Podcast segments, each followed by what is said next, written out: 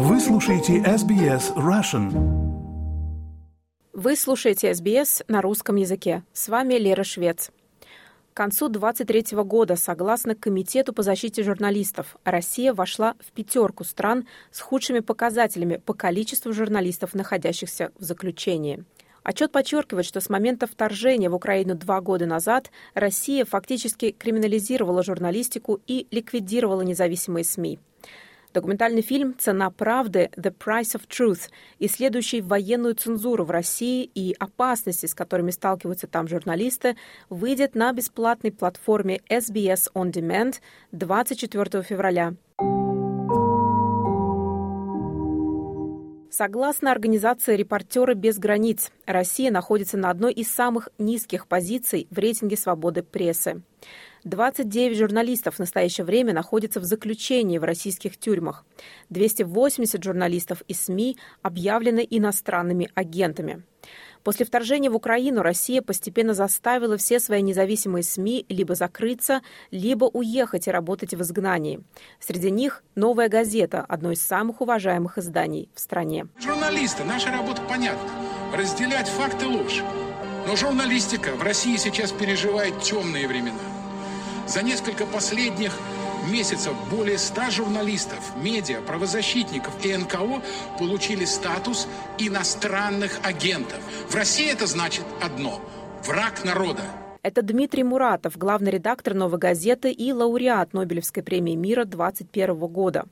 В документальном фильме «Цена правды» «The Price of Truth» режиссер Патрик Форбс следует за Муратовым в то время как он поддерживает работу редакции на фоне растущего давления на свободу прессы, пытается спасти своих корреспондентов от преследования и также выставляет на аукцион Нобелевскую медаль.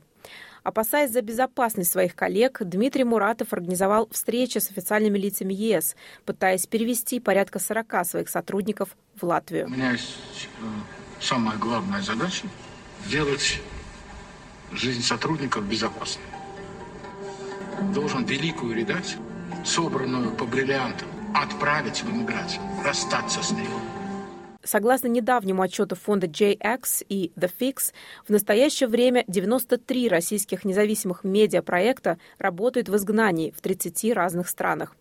Отчет подчеркивает, что некоторые из этих изданий превосходят своих международных коллег по охвату. У той же «Медузы» более миллиона посещений сайта в месяц, что сопоставимо с сайтом The New York Times. Однако эти СМИ продолжают сталкиваться с операционными проблемами, от обеспечения финансирования до получения виз для своих сотрудников. Некоторые журналисты также остаются в опасности и за пределами России. Так, в 2023 году стало известно, что журналистка Елена Костюченко пережила предполагаемую попытку отравления, которая была совершена в Европе. Евгений Симонов – журналист, исследователь, активист, эколог. Сегодня Евгений живет в Австралии, а в России он признан иностранным агентом. Мы обсудили с Евгением, с какими трудностями сталкиваются журналисты в России и что ждет свободную журналистику в будущем. Журналистика держится в данный момент не столько на организациях, сколько на журналистских инициативах. А это достаточно по-разному комбинирующиеся команды, часто одних и тех же людей, которые становятся новыми независимыми СМИ. И в этих условиях с моей точки зрения, главная опасность уже не для, собственно, СМИ институтов. Главная опасность – это опасность, которая существует для индивидуальных журналистов. Просто потому, что в сложившейся ситуации институтов мы еще понастроим, сколько бы эфемерны они не были. И они все равно будут так или иначе находить источники существования или существовать на энтузиазме. А вот э, людей могут отстрелять и пересажать. Э, в этом большая разница. Поэтому индивидуальный статус, он всегда для меня тревожнее организационного. Если говорить про состояние журналистики в России сегодня в целом, за последние два года через что мы прошли. Вот у нас, я так понимаю, вот по официальной статистике 29 журналистов сидят, 280 разных СМИ и журналистов признаны иностранными агентами. И вот постоянное перевоплощение выживающих. Я что-то забыла? Ну, экстремистов, я думаю, что в экстремистских списках тоже есть журналисты. Я никогда числом не интересовался, но они там всяко есть. А это такая, может быть, даже еще более действенная штука, потому что она еще впечатляет зарубежные правительства, потому что экстремисты, террористы, э, там черт разберешь, а может они всерьез экстремисты или террористы. Какие экстремисты, правда, не ясно. А какие террористы более-менее установлены международными канонами, хотя тоже очень сомнительно. Вы очень важную вещь обозначили до этого, сказали, что когда ставят на тебя вот это клеймо иностранного агента, становится сложно работать, потому что не все люди идут на контакт, скажем, там, не все источники будут предоставлять, быть может, информацию, потому что, ну, не хочется прикасаться лишний раз, вдруг на меня тоже это пойдет. Я правильно это поняла, что именно, к примеру, вот это затрудняет работу? Это и был основной смысл – сделать э, наиболее дееспособных людей неприкасаемыми.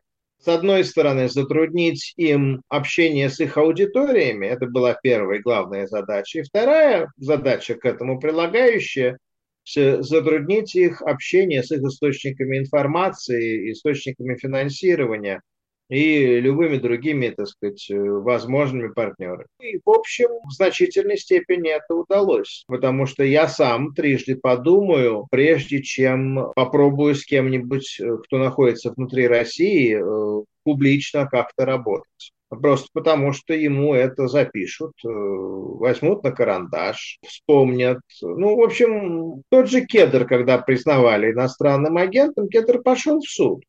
И что Кедру написали? Что он находился под иностранным влиянием. И что, в частности, он находился под влиянием других иностранных агентов. Вот, например, у них ну, в составе преступления одной из статей была статья Евгения Симонова с авторами про, значит, э, важнейшие экологические преимущества России. Называлась она претенциозно так «Зеленое величие России».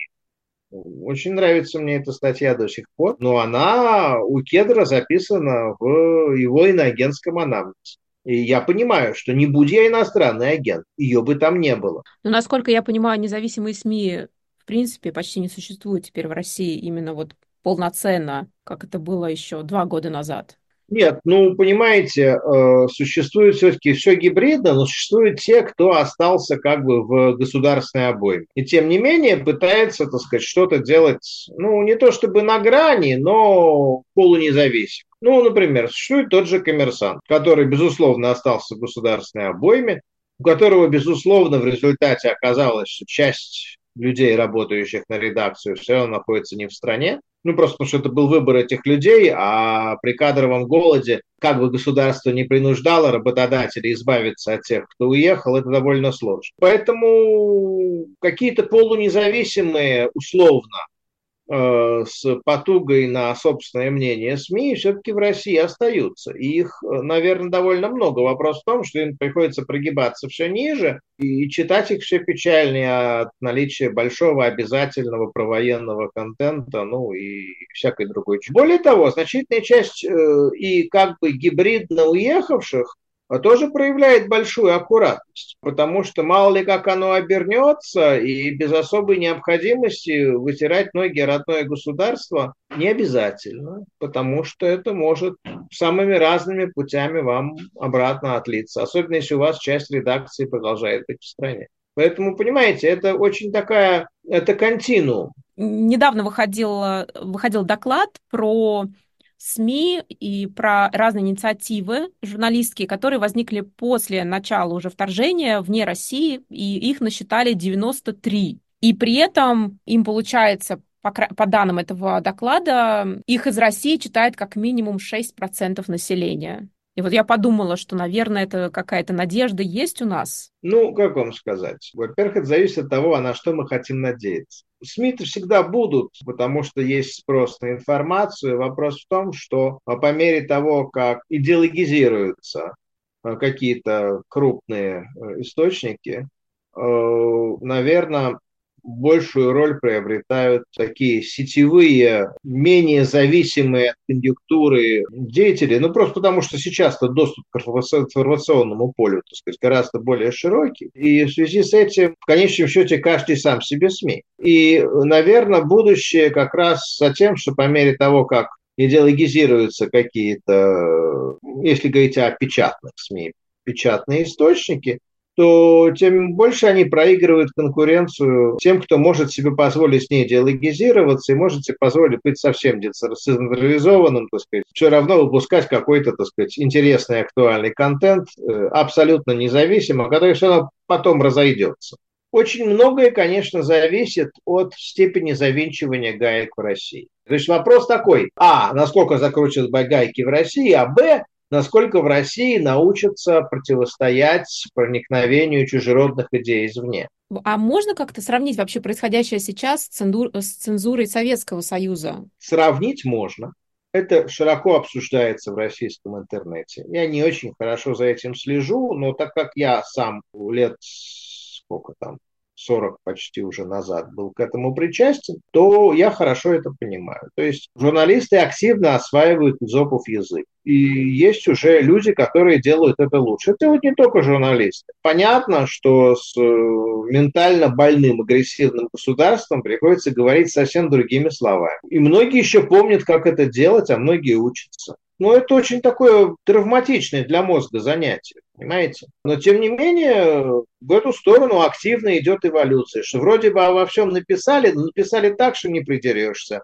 А, просто потому, что, так сказать, все намеками. Вроде как бы одновременно и очень себе комплементарно высказались, а с другой стороны, так сказать, из-под тяжка дали поддых родному государству. Э, масса таких вот публикаций сейчас есть, в, ну, насколько я это вижу, которые опять в это играются. Это было весьма популярно в 80-е, 70-е годы, когда это стало возможным в Советском Союзе. Да, вопрос в том, что, ну, ну вот мне, например, очень не хочется обратно этому учиться. Это, конечно, великая игра ума, э, но очень муторно. Смотрите фильм The Price of Truth бесплатно на платформе SBS On Demand, начиная с 24 февраля 2024 года. Поставьте лайк, поделитесь, комментируйте. SBS Russian в Фейсбуке.